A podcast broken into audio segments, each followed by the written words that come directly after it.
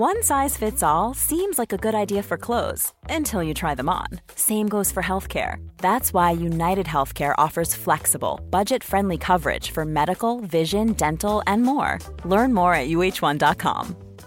Hey, I'm Ryan Reynolds. At Mint Mobile, we like to do the opposite of what Big Wireless does. They charge you a lot, we charge you a little. So naturally, when they announced they'd be raising their prices due to inflation, we decided to deflate our prices due to not hating you. That's right. We're cutting the price of Mint Unlimited from thirty dollars a month to just fifteen dollars a month.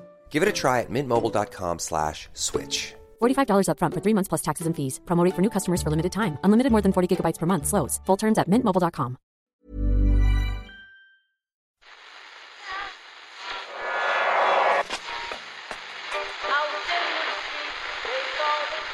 Like, that's the second time it's gone off. They never go home, they never go home, they never go home, those, those, those boys. That's... Yeah, they have asked for that, really. Well, you can laugh. I want to walk up. I'm a little bit of an idealist, but having said that, I want to be like me. But you don't know what you're talking about. What have you known? I managed to stay alive for six days. I'm going to need it. I'd say it to your face, and I'll say it to you now. I'm down Swanfield and we'll see them, won't we? What you doing down here, you shawny man? See, I tried to warn you. This is what happens when I let somebody else, in particular Richie Sadler, sit in the presenter's chair for the day. Welcome to Monday's Second Captain's Football Podcast. Hi, Murph and Ken. We're still on this, Owen, are we? Yeah. Uh, you're still on this? No, just this obsession with Richie's. Oh, well, no, it's not my obsession now, Murph. It's See, it doesn't even obsession. It doesn't even seem like an obsession to him. That's how warped it's. It's weird that the people who are obsessed about things don't realise that they're obsessed with that thing. Unusual so far. On the first ever episode of the Players' Chair last week, part of the new Second Captain's World Service, Richie sat down with Sean Dyche, manager of Burnley. Yeah. What followed was a... admittedly a searing insight into Dyche's methods. Great interview. Dyche talking about how he gets the best out of... Uh, well, he didn't say limited group of players. I'm, I'm putting words in his mouth there, but imbuing them with old-fashioned values. A bloody great bunch of lads. Good football lads, yeah. Imbuing them with old-fashioned values like pride, passion, fighting spirit. Yeah. All those qualities that have disappeared from so many Premier League footballers again, apparently. Very next game, anyway, Burnley welcome non-league Lincoln City to Turf Moor. And look, it's not me saying anything about this. I'm going to hand you over to Tariq Amir, one of the many people who tweeted something along these lines. Is it too early to attribute Burnley's fate to the curse of the Players' Chair? Well, no, Tariq, I would say that's just about right. How else to explain? I mean, there's no way it was just a case of an understrength Burnley team being totally unmotivated by the thoughts of playing a, you know, a non-league team when they're used to going out against Man United and Liverpool on a weekly basis. No, no, no. It's the curse, Murph, of the Players' Chair. Are you are you actually trying to turn people off appearing on Richie Sadler's The Players' Chair? Is that what you're say, doing? You got to be wary of what comes up next. Maybe just do it in the off-season. You haven't got a game the following week. The curse the curse is only ever going to last a couple of weeks. So if you do it in the summer, yeah, a lot of interviews in the summer, and then yeah, nothing we've, we've done a lot of tests on the yeah. Players' Chair uh, curse, and it does the effects wear off after a number of weeks, so just I, bear that in mind. I must say I enjoyed the Joey Barton big Matt Rhead battle, Ken. Joey Barton is one of those funny players who's actually smaller than you think he is. Well, particularly when he's getting into it with a guy about a foot taller than him. Matt Rhead uh, was Started playing, started only started playing at the top level. At the top level, only started playing um, professionally at twenty-eight years of age or something like that. Yeah, yeah. The B B C website, I think, described him as a domineering presence. Yeah. Um, you don't miss him. You wouldn't miss him out in the field anyway. And, you know, Joey Joey Barton was was taunted and mocked by everybody, the internet, uh, for his behaviour, which appeared to... Okay, so... First of all, he stamped on the foot of Matt Rhead, or put put his heel studs into into Matt Rhead's foot. Then he sort of scuttled around Matt Rhead and fell to the ground as though he had been felled uh, by a haymaker. Um, the referee didn't fall for it. Mm-hmm. And then in a subsequent su- scuffle, uh, Joey Barton was seen to sort of put his hand into someone's face. Not with any great violence, but, you know. You don't raise a hand in football. Yeah, sometimes you do, but you're not supposed to. Uh, so uh, people are saying, oh, what a disgrace, Joey Barton. He did, however, also get a massive elbow to the head from Matt Rhead. Did you see uh, yeah. that? I wouldn't have actually seen this if Joey Barton, because I didn't watch the full game, although I had, there was a friend, a friend of mine uh, texting me saying, you've got to turn on this game. This is what English First Division football was like back in the eighties. This is it. Like, we're, we're seeing a kind of, this is like Jurassic Park. out on this in Turf Moor. But yeah, I wouldn't have actually seen this incident if Joey Barton hadn't tweeted it himself in his own defence. And it was the most credible of the things that he tweeted to defend himself, because he he tweeted a few things. Um, he claimed, wasn't trying to get the big man sent off. This is Joey Barton there, of Matt Rhead. Yeah. Capitalises big man. It was my job to front screen and disrupt him. Was trying to get back in front of him. Tried to duck under his arm and he moved it back and hit me on the head. Contact is part of the game. No problem with that. Unlike their player saying he was kicked on the floor, and also the one who jumped and held his face as if he'd been struck. Uh, but that wouldn't make a good story, would it? Fair play to Lincoln. They were well organised, and that's cup football. Good luck in the next round. So he was kind of trying to be magnanimous in the last tweet, but wasn't really that magnanimous with his other tweets. I do have to say, though, he did take a hell of... The elbow was by far the worst thing out of all the things that I saw I'm in terms of violence. I'm just looking at that now, yeah. That was... This elbow in particular, not to be confused with the previous incident you mentioned after the stamp. After mm. the stamp, Rhead went to remonstrate with the referee, and as he took his put, put his arms out to remonstrate, Barton managed to f- run into one of the arms and jump to the ground. Did, what you're talking about was in open play, Barton jumping up for a header, actually standing there about to jump for a header, and big Matt Rhead comes in and clocks him. Yeah, yeah, yeah, properly. I don't know why I'm laughing. Uh, well, I mean, I don't know uh, why. I suppose idea. just because you're uncomfortable. You're just un- you're a little uncomfortable with this material, and it's nervous laughter. That's what's happening. Fair to say anybody could have managed those guys? No, of course not.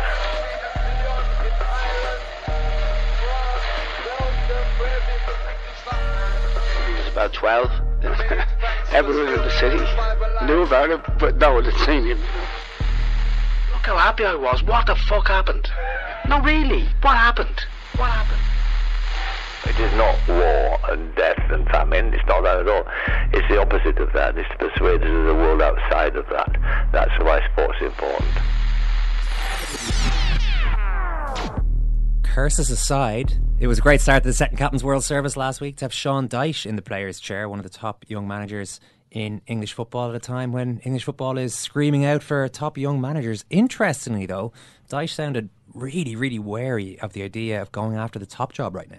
The pressure on your family, if that job offer ever did come, that will never change. The England job comes with certain baggage. Like, what age will your kids have to be, or what will your personal life have to look like for you to go, okay, now I'm ready to deal with that bit? Well, I think it's, I think personally, um, and I'm a big family man, as you well know, then I think for a fourteen-year-old and an eleven-year-old to take that on now is too young. Simple as that. What's the right age? Later on, well, I don't think there is a right age, but what I'd say, old enough to understand the, the complexities of it. Because let's face it, how many good stories do you know about the England manager? Exactly, as he shakes his head. Yeah. yeah, exactly. So, so y- y- the chances are it's not going to be that much good news unless you win a major tournament. Well, people haven't been winning major tournaments, and it doesn't mean you don't want to go at it, and doesn't mean you haven't got a thirst to do it somewhere down the line. By the way, I must make that clear, and take the heat, because I've got no problem with that. But not at a stage in my family's life. They're not ready to deal with that. My son takes heat at school because I'm Burnley manager. Do you know what I mean? You know, because Burnley's not the trendy, it's not Arsenal, it's not Chelsea. So, you know, I'm not going to put that on their lives, um, for starters. And But I must make it clear, this is imbalanced, by the way, because, you know, the thing is with interviews like this, you know someone will lift this and then yeah. make a big drama out of this. I'm just trying to speak honestly open about it, you know. Um, there's no drama to it. Yes, that's right. Sean Dyche's son goes to school, presumably in Burnley or somewhere in the greater Burnley region, and gets stick from his classmates because his dad is the Burnley manager. Jeez, it's all about the top four these days, isn't it? Mm. Even there is, there is no defined top four anymore, I don't think, but uh, that's the way it is for poor Sean Dyche's kids, and he's worried. I know, Ken, you're a little dubious. You think it might be a bit different if the F A came to Sean Dyche's door tomorrow, knocked in and said, would you like he, the job? He would have to. He, I think he would definitely accept the job. Maybe do, maybe though that some of those um, kids are, you know, Blackburn fans. Uh, Sean Dyche was certainly giving thanks for Zlatan over the weekend. Things could have been worse after going out to Lincoln City. But Thank you, Zlatan. If you're into hearing that entire interview as well as all six shows we put out last week and a minimum of six shows a week from now on, just do what so many others have been doing and become a member of the Second Captain's World Service. So membership costs five euro a month plus V A T depending on where in the world you're living. And as well as daily podcasts, you get a Second Captain's induction pack, members only events, priority notice to all live events that we do, a Second Captain's badge and a once in a lifetime Ken Early doodle. His Devon toner is a thing of beauty. Mm. And there's any denying that.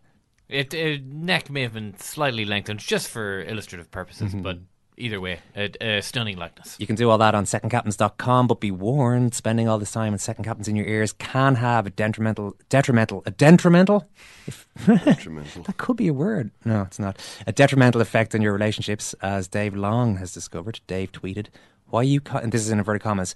Why are you constantly wearing headphones around the house, asks fiancé, hashtag world service. If you prefer to maintain harmony in your home and aren't interested in signing up, that's no problem. You'll continue to get both of our Monday podcasts, whatever way you're listening to this one. That's one football pod and one non-football. For the daily shows, please sign up. Away from Turf Moor, Millwall knocked Leicester out at the New Den. Um, that's their home that looked like it was going to be demolished until the club supporters stepped in with the help of The Guardian's Barney Ronay, who's done some great reporting on this story. We're going to talk to Barney in a little while. And poor old Barcelona very nearly got humiliated for the second time in a few days. Dermot Corrigan on that one, all after the report on sport. So, um, the F A Cup uh, continues tonight. It's Sutton against Arsenal. It continues this wonderful theme of the real men of lower division and non-league football against, um, you know... pampered uh, and cosseted uh, Premier League elites. And what better example of that culture could there be than Arsenal Football Club, who go to Sutton? Um, uh, and I mean, there's, there are various spine-chilling details of the... Uh, the horrors that await. Just the grit that awaits, you know. Um, it's, it's the real world at Sutton. I mean, I've been in Sutton.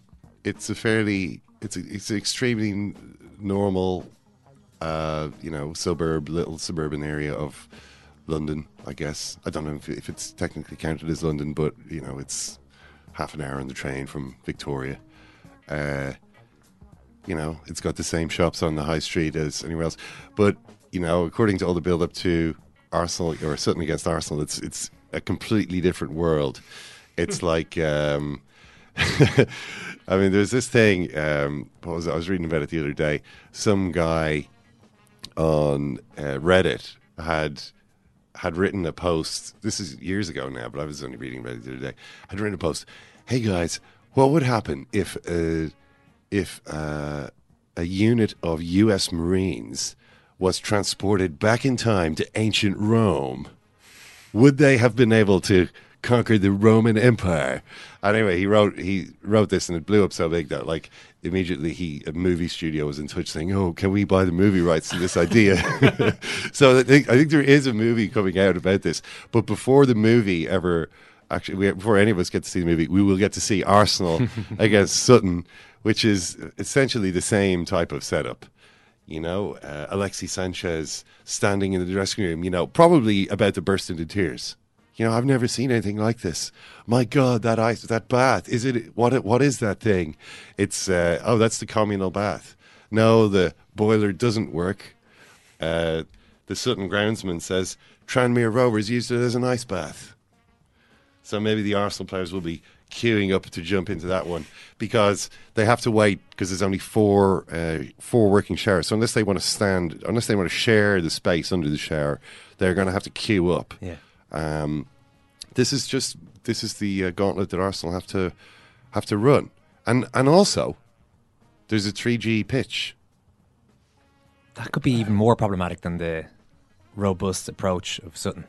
Um, well, I mean, according to Sutton, uh, there's no problem with this three G pitch because everybody uses them. Everyone's got them in their training grounds and yeah, whatnot. Yeah, yeah. Different from being used to playing an eleven-a-side match on it every week, I would have thought. Um, well, Arsene Wenger certainly sees quite a few problems with it. Um, he says it's not the same because it's a dry pitch, and I've heard that Sutton have a wet pitch. So the one that the one the dry pitch Wenger refers to is the one at London Colony, where Arsenal train. They water before the game, so it'll be much quicker. It means the weight on the joints is stronger. You kind of glide. You have to block every time, so it makes football a bit different because the ball comes to you and somebody accelerates and doesn't slow down like in a normal game. So you have to get used to the difference in speed. That's Arsene Wenger, um, just making sure that nobody on his team is unduly worried about the challenges. Yeah. And I suppose you could argue against that on a normal grass pitch when it's been raining. The yeah. ball zips around. The movements are different than when it you're just walking around. You're ju- just playing on a perfectly bone dry pitch. So yeah. you know maybe you're just going to have to deal with that. Well, Arsenal, Arsenal like that. I mean, they water that pitch before every game, get that ball zipping along. Um, but I mean, you know, then then once they get out onto that pitch, you know, once they get out of the of the dressing room environment and out onto the pitch, they then face the men of Sutton United. Are these guys all six foot six? They sound like monsters. These. It's not so much the height as the girth, which will intimidate the uh, whippet-like frames of the, these Arsenal footballers. Eleven big Matt Rheads. Well, um, Nicky Bailey uh, told The Sun on Sunday that... Uh, Well, he, he attributes his success in football to the diet. He says, my diet has got me to where I am today. I am not the best eater. Uh, he said, I don't think I've ever had a salad in my life. Or a vegetable. It's always worked for me. My pre-match meal is always a McDonald's. Sorry, who's this Who's this guy? What's his name? Nicky Bailey. Nicky Bailey is one of the great P R men I've come across in football in the last yeah. five years. he, he just, Talk about giving a journalist what he wants to hear. This guy understands. This guy gets the F A Cup. Yeah. He says, my pre-match meal is always a McDonald's. Nine nuggets. When I was younger, my mum used to try and make me eat the green stuff, but I used to sick it up. Uh, Jesus. It's all about rattling their players, Bailey continued. What, eating the McDonald's? No, he'll, he'll have... Oh, he's moved on. He's moved on from the McDonald's. If okay. anyone tries to get past me, then they're coming down.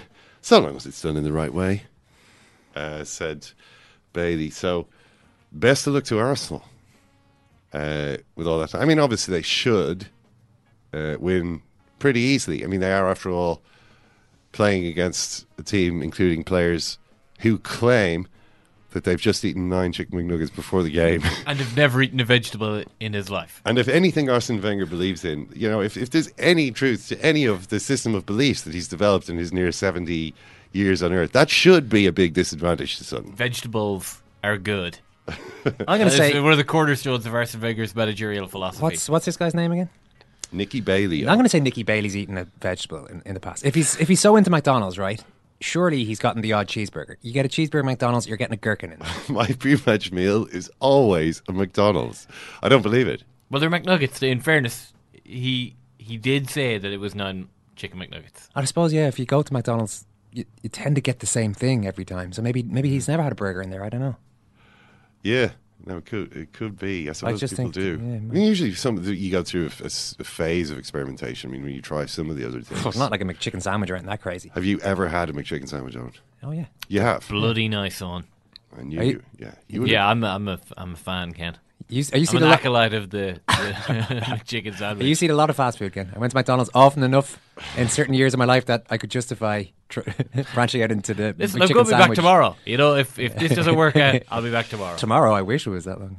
But but obviously, the, we we had spoken a lot in, in recent times about Arsene Wenger and uh, his situation there. We got an email, actually, from listener Con Callan, who was at the Emirates. Editor uh, at second captains dot com if you want to email him. He was at the Emirates and he ran into, um, I don't know if it'd be too much to say, a f- friend of the show. Maybe not after this. I am here with my man Troops. We're fucked, blood. We're fucked, fam. Big up all the Irish man, them. Yeah, I got love for you lot. A lot of love for you lot, man. But we're fucked still. Yeah, he's... Uh, that was I am here with my man Troops. Troops. Troops only too delighted to... Uh, to say hello to his uh, Irish God, uh, it's fans. Amazing. You know, he still has time for his fans. It's just... I love it. But do, I don't, so he, humble. He still does. And this is the, this is despite... I, I don't know if you saw over the weekend, but the long-awaited, I mean, the breathlessly anticipated uh, showdown interview between Gary Neville and the Arsenal Fan T V boys. Ooh, no, how'd it go? it was disappointingly boring, Owen. I have to I have to level with you here. I, I, I did have high hopes for this, but it turned out to be... It was like Neville has invited them, evidently, to the M N F uh, studio. The Sky, so they're in the Sky studios. They're kind of sitting around uh, uh, Robbie, uh, the Arsenal Fan T V presenter, uh, the four uh, four personalities, four of the more uh, well-known fans, mm. uh, uh, Troops, D T, Claude, and uh, Mo. And uh, and then on the other side, Gary Neville. And Neville is Neville is there. He he uh, he adopted a sort of monumental pose in his chair, um, with his you know sitting sitting sort of back. Imagine the Lincoln Memorial. That's that was the pose that Gary Neville adopted, with his hands, both hands resting on his thighs, uh, as he surveyed. Um, he cast a cold eye over the Arsenal Fan T V boys. And what happened then was about thirty-five minutes of a quite a essentially circular conversation in which they accused him of not, or they uh, demanded to know why they didn't get enough respect from him. And he said, I do respect you, but I disagree with you. I, you know, uh, and, and a lot of it had to do with his disrespectful tone when he said that the Arsenal fan was an idiot for bringing the banner. And he, Neville said, look, where I come from, idiot's not really offensive. um, you have to go some way, some further way up the, up the ladder of insult in order to get a reaction. Uh, but, you know, it was it was kind of like, oh, we're not getting... It's it's It seemed like you are you are actually sitting in the Sky studio now talking to Gary Neville, who's probably the best-known pundit uh, on television in the country at this time. You know, there's no point in spending all that time sort of wanting to know why you're not taken seriously by people like Gary Neville, who's literally sitting in front of you. You know, you know what I mean? Um... So yeah, from that point of view, it was um, it, it wasn't all that helpful. I mean, you could see that there was definitely uh, it, it, it might have been a bit different if the Arsenal Fan T V guys had had adopted more of their persona that they have when they're actually angry after defeat. It's turning, it's turning blood. Yeah, but the that, the issue there is that they weren't angry after a defeat, and they were also in the wrong physical space. That meeting had to take place outside the Emirates after a defeat. Otherwise, what's the point? What's the point of those guys? Blood. What's well, the point of him if he's not raging after a defeat? Uh, you th- well, look, I don't. I don't think that's. Do you think that's necessarily true? I mean, he's no. But my point being that if you're going to get, if you're walking into Gary Neville's studio, yeah. Gary Neville's home, you're just you're going to be more polite. You think Neville? Usual. Neville might have nubbled them somewhat by it? The choice of venue. And possibly killed them with a bit of kindness. I don't know how kind I he was. Think he, I think that might have been the case. Mm. I think it might have been the case. I mean, it's a, it's something that was done by Jose Mourinho, wasn't it? Um, that was one of his first things that he did when he arrived at uh, Manchester United. Remember that? Mm. He his Almost his first act was to defang the most potent critic of the previous uh, two regimes. You got the job on a technicality. Yeah, uh, uh, defanged was he by Mourinho? Well, he was brought in by Jose Mourinho. I think this was before Manchester United had played any games uh, as Mourinho when Mourinho was the manager. But he's you know he knows that football isn't all about what happens on the field. Sometimes what happens off the field is also important. So one of the first things he did was bring in Andy Tate. Um, it was a little bit like a cat going to the vet. um, you know, the cat, maybe a, a, a temperamental young tomcat, full of energy, uh, comes into the vet, gets tickled on the belly, sort of a numbing injection. And uh, a few months later, the cat is noticeably more sluggish, uh, more rounded in physical appearance, and isn't getting half as many views on YouTube. Not a fraction as many views. Um, he, Jose Mourinho... Uh, conducted uh, a Q and A with uh, Andy, which took the form of uh, a friendly quiz. Do we have a bit of audio from that? Let's hear a bit. Your time starts now. Oh, God. You've just parked up at Caddington, and one of the lads walks past. What do you say? All right, mate. Correct. What is the pub in Corrie called? The Rover's Return. Correct. And what beer do they serve? Hey, Newton and Ridley. Sorted. What is your favourite member? I'll take that. Jason. Mine too, correct. What do we call food in Manchester? Scran. Correct. Finish the sentence. Meat pie, chips, peas and... Gravy. I would also have accepted curry sauce. Very professional there from so Mister Tate. I think on that video there's about one hundred thousand views. I mean, when you compare it to the you got the job on a technicality for, from a legend who recommended you, I, you know, it's, it's more in the region of two and a half million. And obviously was used as the base for for thousands and thousands of other uh, clips and vines and whatnot. I guess has been viewed a billion times. Mm. You know, it's it's definitely the Gangnam style of of like uh, fan T V thing, but there hasn't been anything like that since. And I just wonder if Jose, uh, if that was one of the smarter things he's done. Could be Wenger's next step to get a couple of the boys in and do a quiz like that. Yeah, he he he arguably should have done it before. I um, think I think maybe it's gone a little too far now. It may have. But what's uh, just speaking of uh, Mourinho, obviously his team uh, had a good comeback win against uh, Blackburn Rovers. A great link up between Pogba and Ibrahimovic. Ibrahimovic is phenomenal. I mean, Ibrahimovic is now the top scorer at Manchester United for the last two seasons. You know, since the beginning of last season, he's obviously only been there. You know. half of half of a season or a little over half a season, twenty-four goals, so he's on track to score like thirty goals as a thirty-five year old. A bit more than that, I'd say, is it?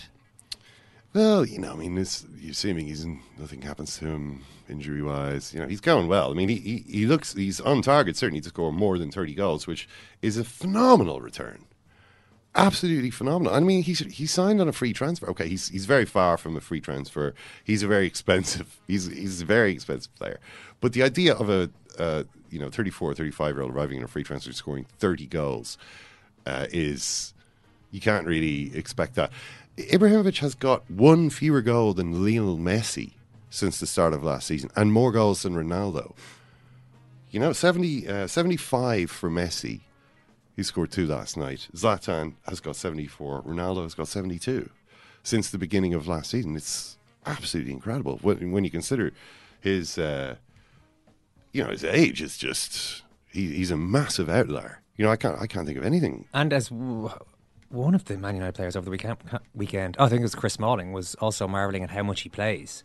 Yeah. You know, he was saying like this guy's played more for us than almost anybody else, but his age is not an issue, and let's just sign him up. For uh, for another year. I mean, age is clearly not a, you know, not everybody ages at the same rate. I think it's fair to say, you know, some people are able to keep it going a bit longer than others. Zlatan is obviously in that category. Although you would have thought, given his immense size, that, you know, it's not easy for a guy that size to stay as fit as he is. You know, it's just like, I have no idea how he's able to do it. But he is, uh, you know, he, he, he bailed Manchester United out of it again. Nice goal, too.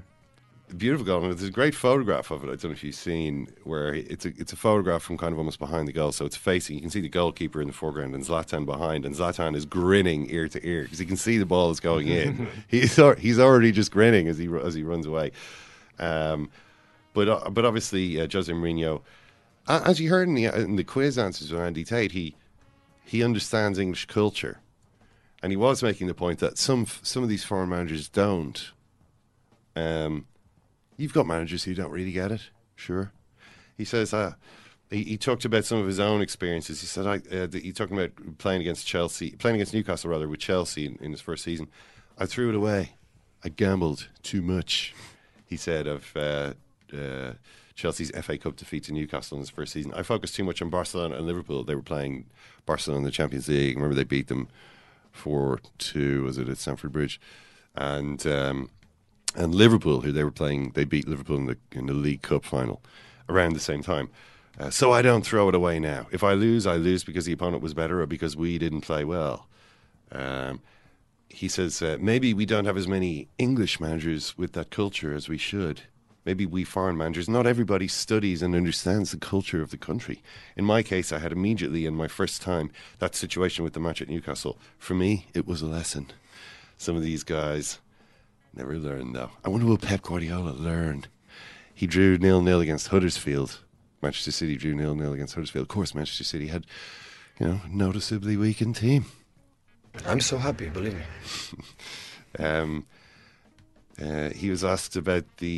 Uh, he was asked about this decision to, you you know, play, make eight changes or whatever. My friend, I take the decisions. You analyse my decisions. In other words, I don't analyse my own decisions. You'd expect me to do your job for you as well, Mister Reporter, sir. Um, you have to take a decision before the game. It's the best solution. It was what I did. If you don't agree, you can write it. What I hear in the last ten days. He went on to talk about something, uh, we've been talking about that. What I hear in the last ten days about how people, ex-players and journalists, treat Arsene Wenger is unacceptable. Our job in this moment doesn't have any respect for any position. It's not respectable what happened. That's why we take the decisions. You can say whatever you want. So Wenger will like that, won't he? Uh, Wenger will appreciate that, that the much younger, more fashionable super manager has, without prompting, come out and defended Arsene Wenger's honour. I think so. Although, you know, plenty of people do have been defending Arsene Wenger's honour. I mean, we mentioned Gary Neville. He, he spends a lot of the a lot of the interview, the thirty-six minutes of it or whatever, repeating over and over again what a great manager Arsene Wenger was. You know what I mean? He definitely was uh, was went out to bat for him. Um, I you know you hear it from from a lot of people. I mean, Arsene Wenger just needs to win some games. Now. It's just the that's just the way it works. Win some games, starting against the monster Gladiators at Sutton tonight. That's it for Kennedy's Report on Sport. Baby, don't hurt me. Don't hurt me. No more. Sorry, I've lost it. The First Minister's name. Kieran Murphy, our second captains, and John Henderson, former Kilkenny and Wicklow hurler. Thank you both indeed for that. Uh, that's our lot for today. Just one headline, the British Prime Minister Theresa May is to meet the Taoiseach Enda Kenny in London tomorrow. This morning she's at Stormont meeting Martin McGuinness and uh, also Theresa... Sorry, I've lost the First Minister's name. Arlene Foster. Arlene Foster, thank you for that. Alright, one of the big results of the weekend was Millwall knocking Leicester out at the, the New Den, a stadium that looked as though it was going to be demolished up until fairly recently. Um, it hasn't been, and things are looking up for Millwall, thanks in large part to the work of our next guest, the Guardian's Barney Ronay. Barney, you must have been, you, you've been working closely uh, with supporters of the club, and you've been a big part of this. You must have been pleased to see them get a big result like that on the pitch. Yeah, I mean, it was it was amazing. Um, beating the, the champions of England, albeit pretty rubbish champions of England, is is kind of, you, you, you wouldn't be allowed to make it up in the film version of this, would you? Um, and, and it was an amazing day. It was beautifully sunny. The Den was full. And um, it was just a really nice day in the sun for everyone there, and at the end of a really horrible, stressful period as well, like you say. Yeah, stressful period, Barney. Can you get yourself, uh, let us know how you got yourself uh, involved in this, how you started reporting this story, what came to your attention? Well, um, I mean, I'm not I'm not exactly a Millwall fan, but I'm a, a local person. I've lived in the borough for my whole life. And this had been bubbling away at the edge of things. You, you kind of, you kept hearing about it and thinking, oh no, someone will stop that. That that won't happen. That that's too ridiculous. It can't, it can't possibly happen. You kept hearing about the plans of the council to seize the land around the Den where the um, Millwall Community Trust is, which is a fantastic thing. It's an incredibly, well, it's a very rundown area. It needs all the help it can get. And Millwall do great things in the community. And you kept hearing this was happening and thinking, no, that, that just can't be right. So I started to, to look into it when it, it just nobody, nobody, nobody carried on doing the thing. It just kept going through, and, and the first thing that really rang a bell with me was was having a proper look at who was involved in this, and f- discovering at that point that the company that stood to benefit from this deal had actually been originally set up by the previous Labour mayor of Lewisham, which uh, I don't know about you, but it strikes me as a slightly odd one. Um, and it all kicked on from there, really. What were the? What did this deal look like? You know, on the surface, I mean, what what were they presenting it as? What what were they trying to sell it as? Well, I mean, it's one of those things. I mean, nobody disputes that the area could do with a lick of paint and a tidy up. You know, it's um, it's a light industrial area, uh, half a mile from the Shard. There's just too much money around for that to be allowed to stay like that. Money will not let it happen. So this was presented as a housing deal. Um, you know, build houses, that sounds good.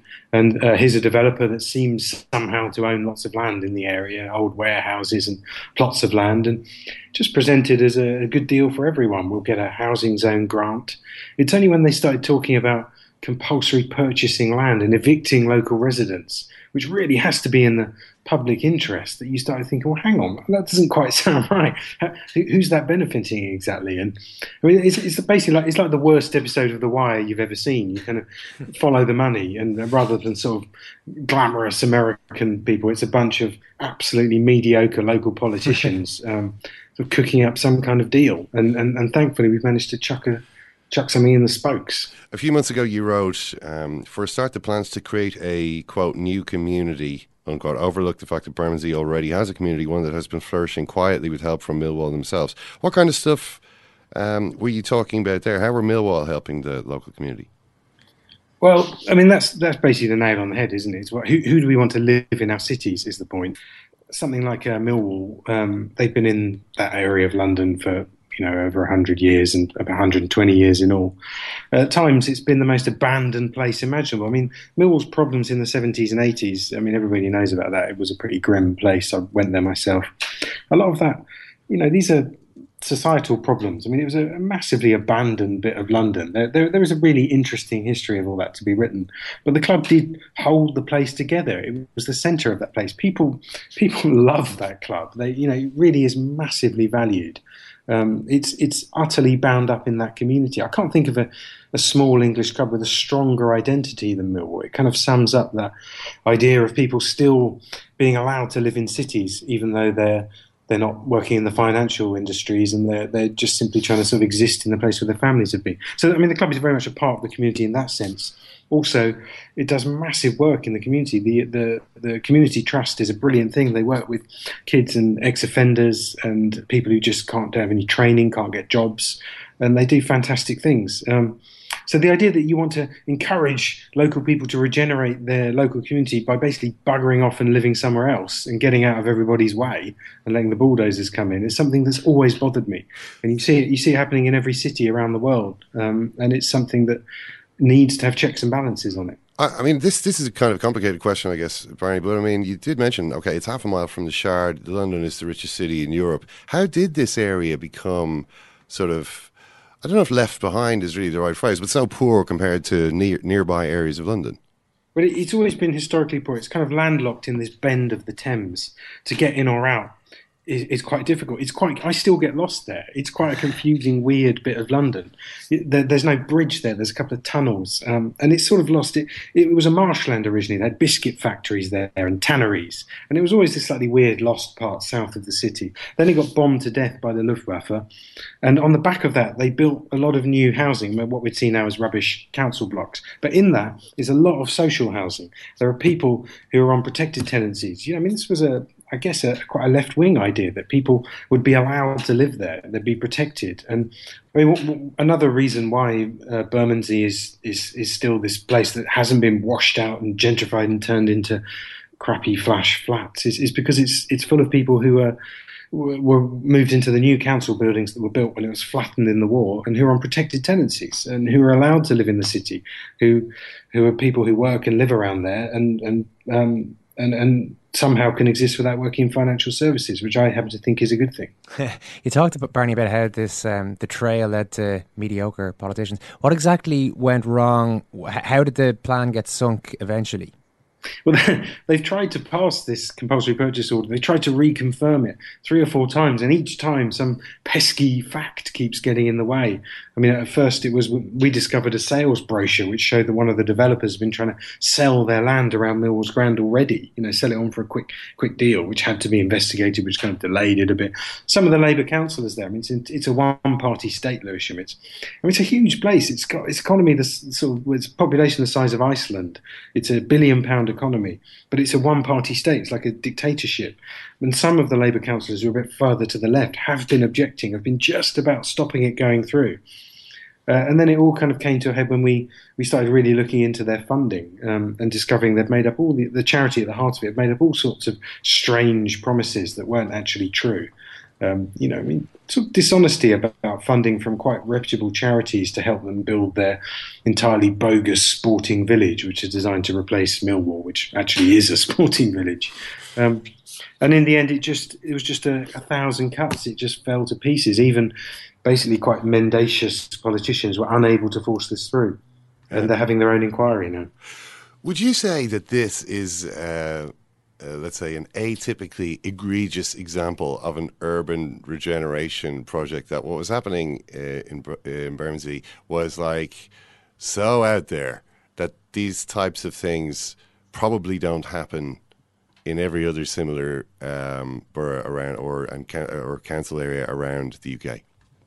I think it's happening everywhere, all around the world. And this, the thing about this is all we've done is just turn on the lights and have a look at it. As we know, local newspapers, they're on a shoestring. They they can't scrutinise this stuff anymore. So who else is scrutinising it? Um, there are devolved powers everywhere. I think this is happening all around the world. And the one thing we've done is actually look at it.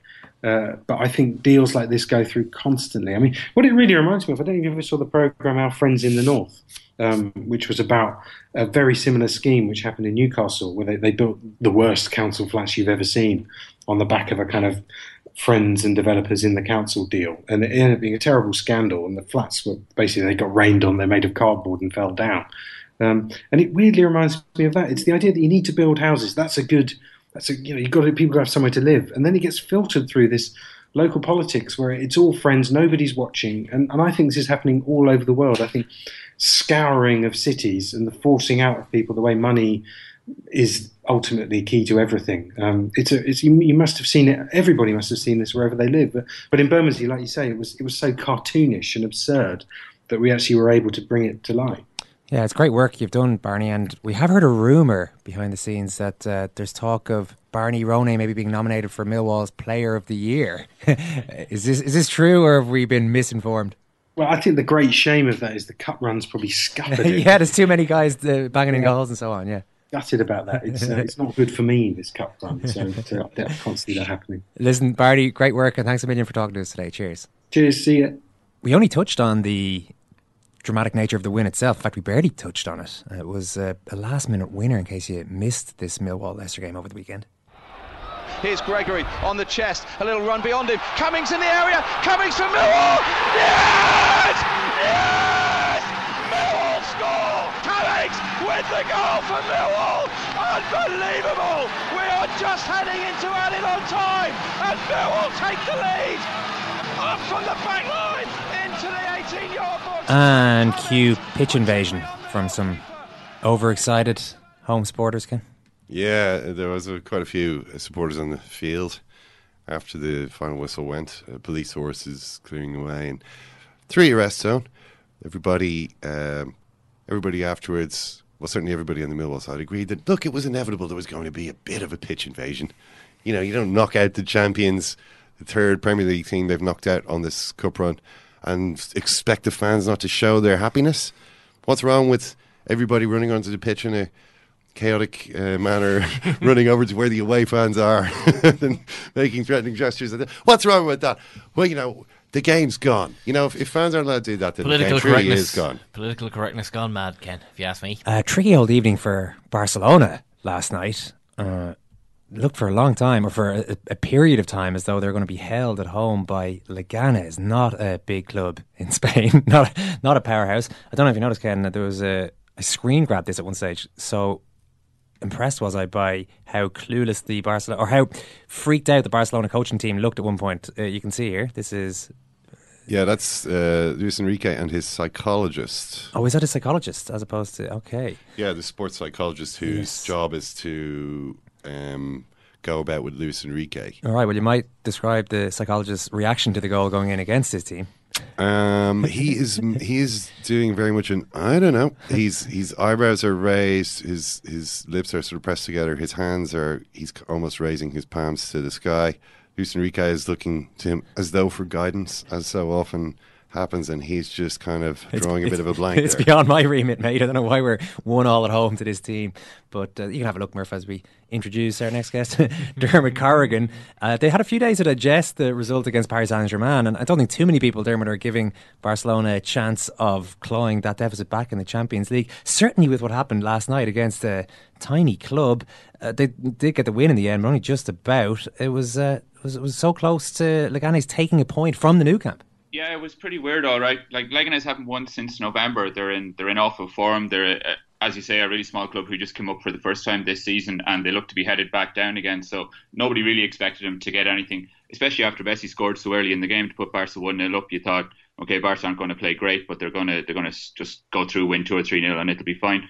But even inside the stadium, there was like a weird atmosphere with the half the fans chanting Luis Enrique's name in a kind of a club supported kind of a way, and then the other half booing them and whistling them and telling them to, to stop. So the, just a weird situation, a, a weird atmosphere at the game. You know, Leganes equalised, then Messi scored a penalty at the end. But even then, Messi didn't look too happy about it. You know, he had a kind of grim look on his face. He didn't celebrate at the, the final whistle either. And it, it's clear that, that something's just broken inside the club, and, and it's a big problem for them for sure. Messi's goal, Messi's penalty was quite funny, actually. He sort of strode up, belted the ball in, really kicked through the ball, stood there posturing a little bit by Leo Messi standards. But I think he was uh, in a... in a much less demonstrative manner, say, than Alexis Sanchez at Arsenal. I think maybe he was trying to get a message across there that we shouldn't be resorting to this last-minute penalty to beat these guys. Yeah, he looked kind of embarrassed about the, the situation that he was having to, to do it and to come through and, and pull them out of it again. It's really hard to know what's going on inside Messi's head. Like, he, he doesn't talk very much about it. When he does talk, often he, he just gives... Um, kind of bland answers to, to questions at, at FIFA events and stuff, but it, it's pretty clear that he, he's not so happy with, with how things are going. I think more than more th- even more than with Luis Enrique, he's just annoyed with the, the way the club has been run over the last couple of years. That he, there seems to be uh, he doesn't have a good relationship at all with with the board. His dad is it doesn't get on with the directors. He feels that they don't really know what they're doing. It, it, it seems like he's He's criticised them in the past, saying that they're just businessmen, that they don't understand football. And I think more than anything, that's that kind of disconnection between the, the star players who've been there for a good while and the, the guys who run the club that is the biggest problem. Yeah, um, well, we can get into who really is running that club, I guess. But just in the, on the actual team itself, there are a lot of problems in that team. I mean, okay, maybe maybe it's not at full strength, but watching it last night, um, the fullbacks both look like completely out of place dweebs. Like they don't, they don't have any. There, there was a moment in that game when uh, Lucas Digne, the left back, uh, played the ball up the line to Neymar, and then stood there. It was in the second half. Stood there, sort of looking at him, and Neymar with the ball at his feet looked back at him, and then like swiped his hands through the air as, as though to say, "Move, you know, get up. Like I'm, I'm, I'm going to give you the ball back, but I need you to be moving." It was kind of these guys don't know what they're doing out there. Yeah, it's weird. Like, Barca's bought a lot of players in, in recent years. Just looking at the thing this morning, like, they spent more than one hundred million last year on, on last summer on a load of players. They spent similarly the, the summer before, even though they had the transfer ban. And they brought in a lot of these guys, like Dean, like Alex Vidal, even Arda Turan, Paco Alcacer, Andre Gomez, who I guess we could talk about it as well, who they just don't look like Barca players. Like, before, you know, when, when Guardiola was there or when there were, things were winning, they just brought in these kids from the youth system who, who seemed to know what to do. Like, they knew where to run, at least, or they knew where to position themselves.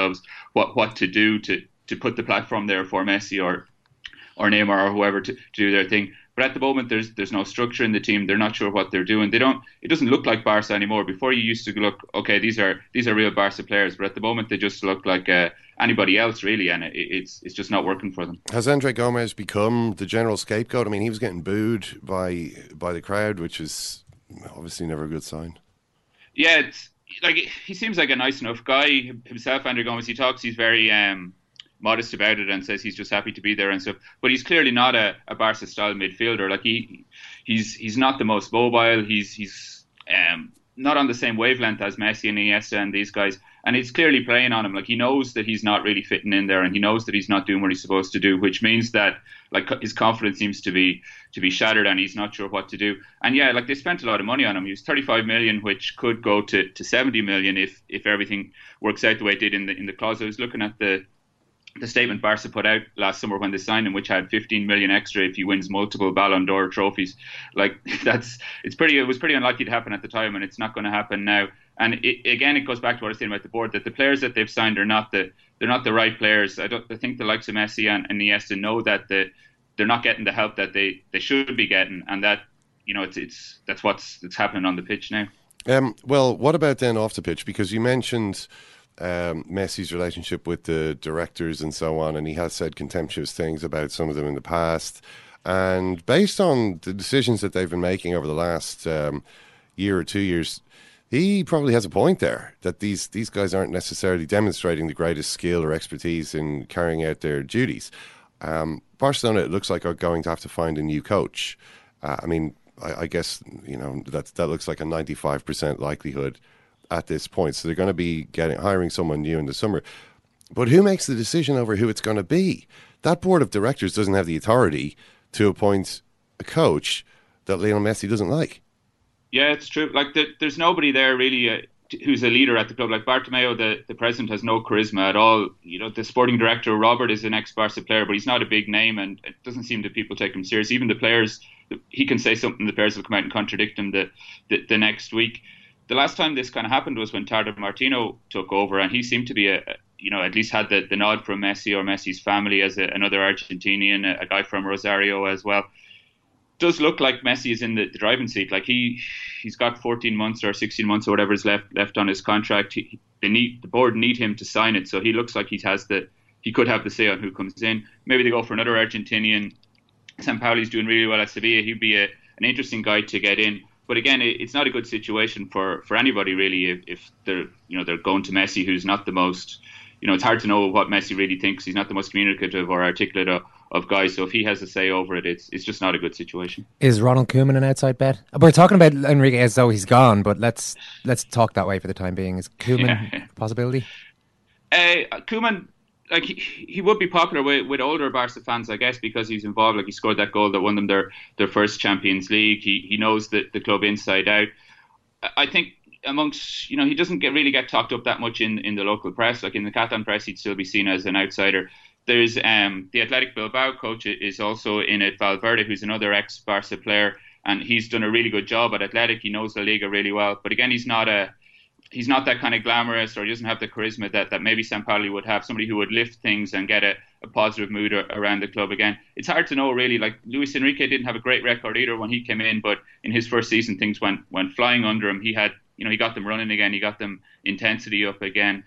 It's a difficult decision, and as you said, there isn't anybody really there who, who can stick their neck out and go, look, I know what I'm doing here. Trust me, I'm going to hire this guy. So if it does start to go wrong really quickly, again, the, the floodgates just open and they get criticised again. I mean, I would have to say that the, the outstanding Spanish coach, well, maybe Basque coach, I don't know how strong he feels about all that, um, is Unai Emery, that, who, who's, who, who just masterminded their destruction in Paris uh, the other day. What... Uh, Is it the case with Barcelona that unless you've got, you know, as they say, Barcelona D N A, they just don't really, they just aren't going to be that interested in you. They might rather look at someone like Ronald Koeman because, you know, he's done okay jobs at various, you know, at various clubs because he scored a goal for them at Wembley uh, and, and several other goals besides, rather than a guy like Emery who's got no connection to Barcelona but does appear to be a really, really good manager. Yeah, like, Koeman's record in Spain at Valencia was, was pretty awful. He got bombed out of there after all the players gave up on him like over a decade or so ago now. And, you know, he's done okay with Southampton and Everton, but that's not, it's not compared to what Unai Emery has done. But I'd say that Barca are a bit like Madrid, that what you do at other clubs doesn't have that much of an influence on, on what happens when you take over. There's so many big stars there. It's such a, the atmosphere is so unique really about dealing with the, the media, with the expectations of the fans, with having, you know, the, the best squads in the world really to deal with. Being able to organise Everton or, or Paris Saint-Germain even is just a different skill set than what you need to be the, the Madrid or the Barca coach. All right, Dermot Corrigan, great to talk. Thanks, Emil. Cheers, guys. I got a bone to pick. I do like Ken Early's work. I do like Ken Early's work. I, I wouldn't necessarily agree with anything Ken Early says about football. I'm mad, but I ain't stressed. He writes fluently and thinks uh, cogently. You mentioned Ken Early, but I, I wouldn't necessarily agree with anything Ken Early says about football. He just thinks I'm an annoying twat.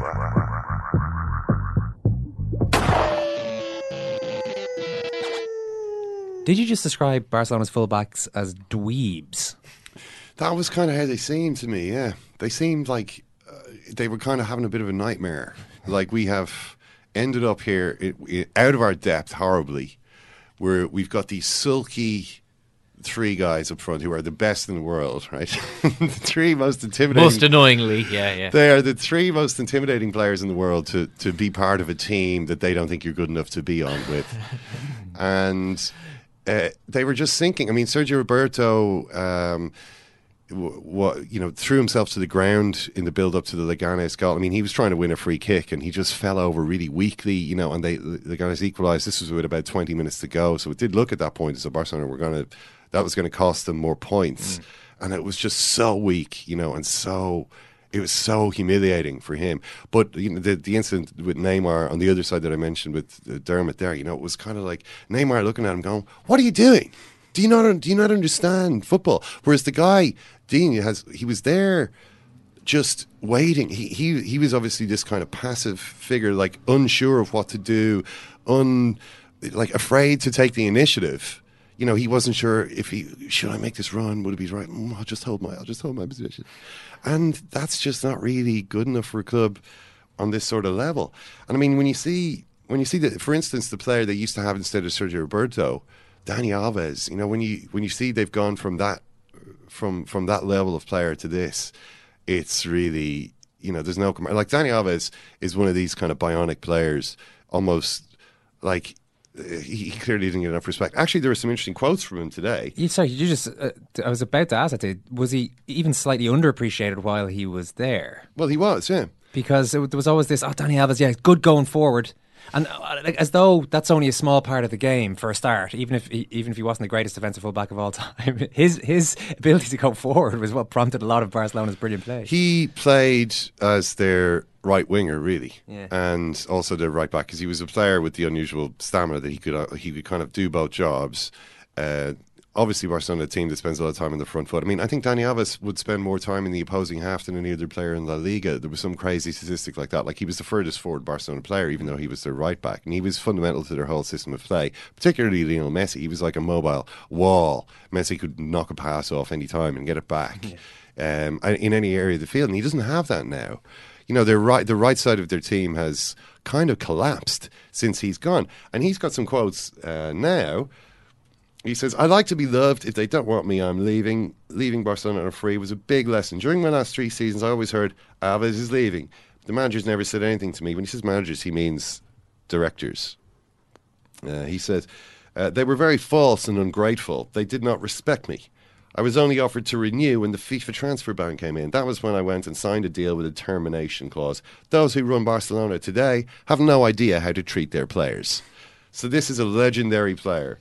Sorry, was that this week? That's now. They, that, those quotes are like ah. being reported. Why is that? Well, just interesting that Dani Alves decided to go public with his uh, concerns this week of all weeks. Well, he did also He's a say, regular Nicky Bailey when it comes to playing the P R game. He did say also that if anyone can come back against Paris, it will be the Barcelona machines. Mm. You know, they've done it too many times to, for us to say there's no chance. Yeah. So he did say that as well. But he has hammered the directors here. And, you know, when you when you consider what Dermot was saying, you know, about Messi's relationship with them, I'm sure that's the relationship of, of most of the good players, whereas the the recent, more recently arrived players who nobody really respects and who aren't really good enough, maybe they feel differently about it. But you've got you can see a team that's now split in the dressing room and with no clear idea of how they're going to get out of it. Okay, we've got another show out today. We will certainly have today, Monday afternoon, featuring the G A A Footballer of the Year, no less, Lee Keegan, who finally got his hands on an All-Ireland. He won the intermediate title with his club yesterday, so uh, should be a good chat there. For you World Service members out there, some great stuff on the way for the rest of the week, including tomorrow, Tuesday, ten years on from England, Ireland and Croke Park, one of the most historic sporting occasions ever to take place in this country. We're talking to two of the players on that day, all-round legend Jerry Flannery and Shane Horgan, who I think scored a try mm. that day. I think that's gone down as part of the folklore of the day, so we'll talk to Shane about all that and Jerry Flannery. If you're not signed up to the World Service just yet, second captains dot com is the place to do it. Any problems at all, any technical difficulties signing up, just email members at second captains dot com and we'll clear those up, or you can tweet us at second captains. So that email address, if you do happen to encounter a problem, is members at second captains dot com. Thanks, Ken. Thanks, Owen. Thanks, Kieran. Thanks, Owen. Kent, you're amazing. Thanks for listening. You're all amazing. Which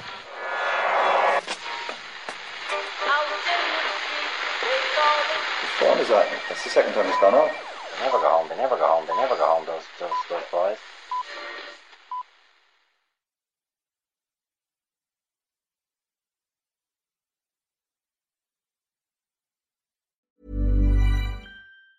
Mom deserves the best, and there's no better place to shop for Mother's Day than Whole Foods Market. They're your destination for unbeatable savings, from premium gifts to show-stopping flowers and irresistible desserts. Start by saving thirty-three percent with Prime on all body care and candles. Then get a fifteen-stem bunch of tulips for just nine ninety-nine each with Prime. Round out Mom's menu with festive rosé, irresistible berry chantilly cake, and more special treats. Come celebrate Mother's Day at Whole Foods Market.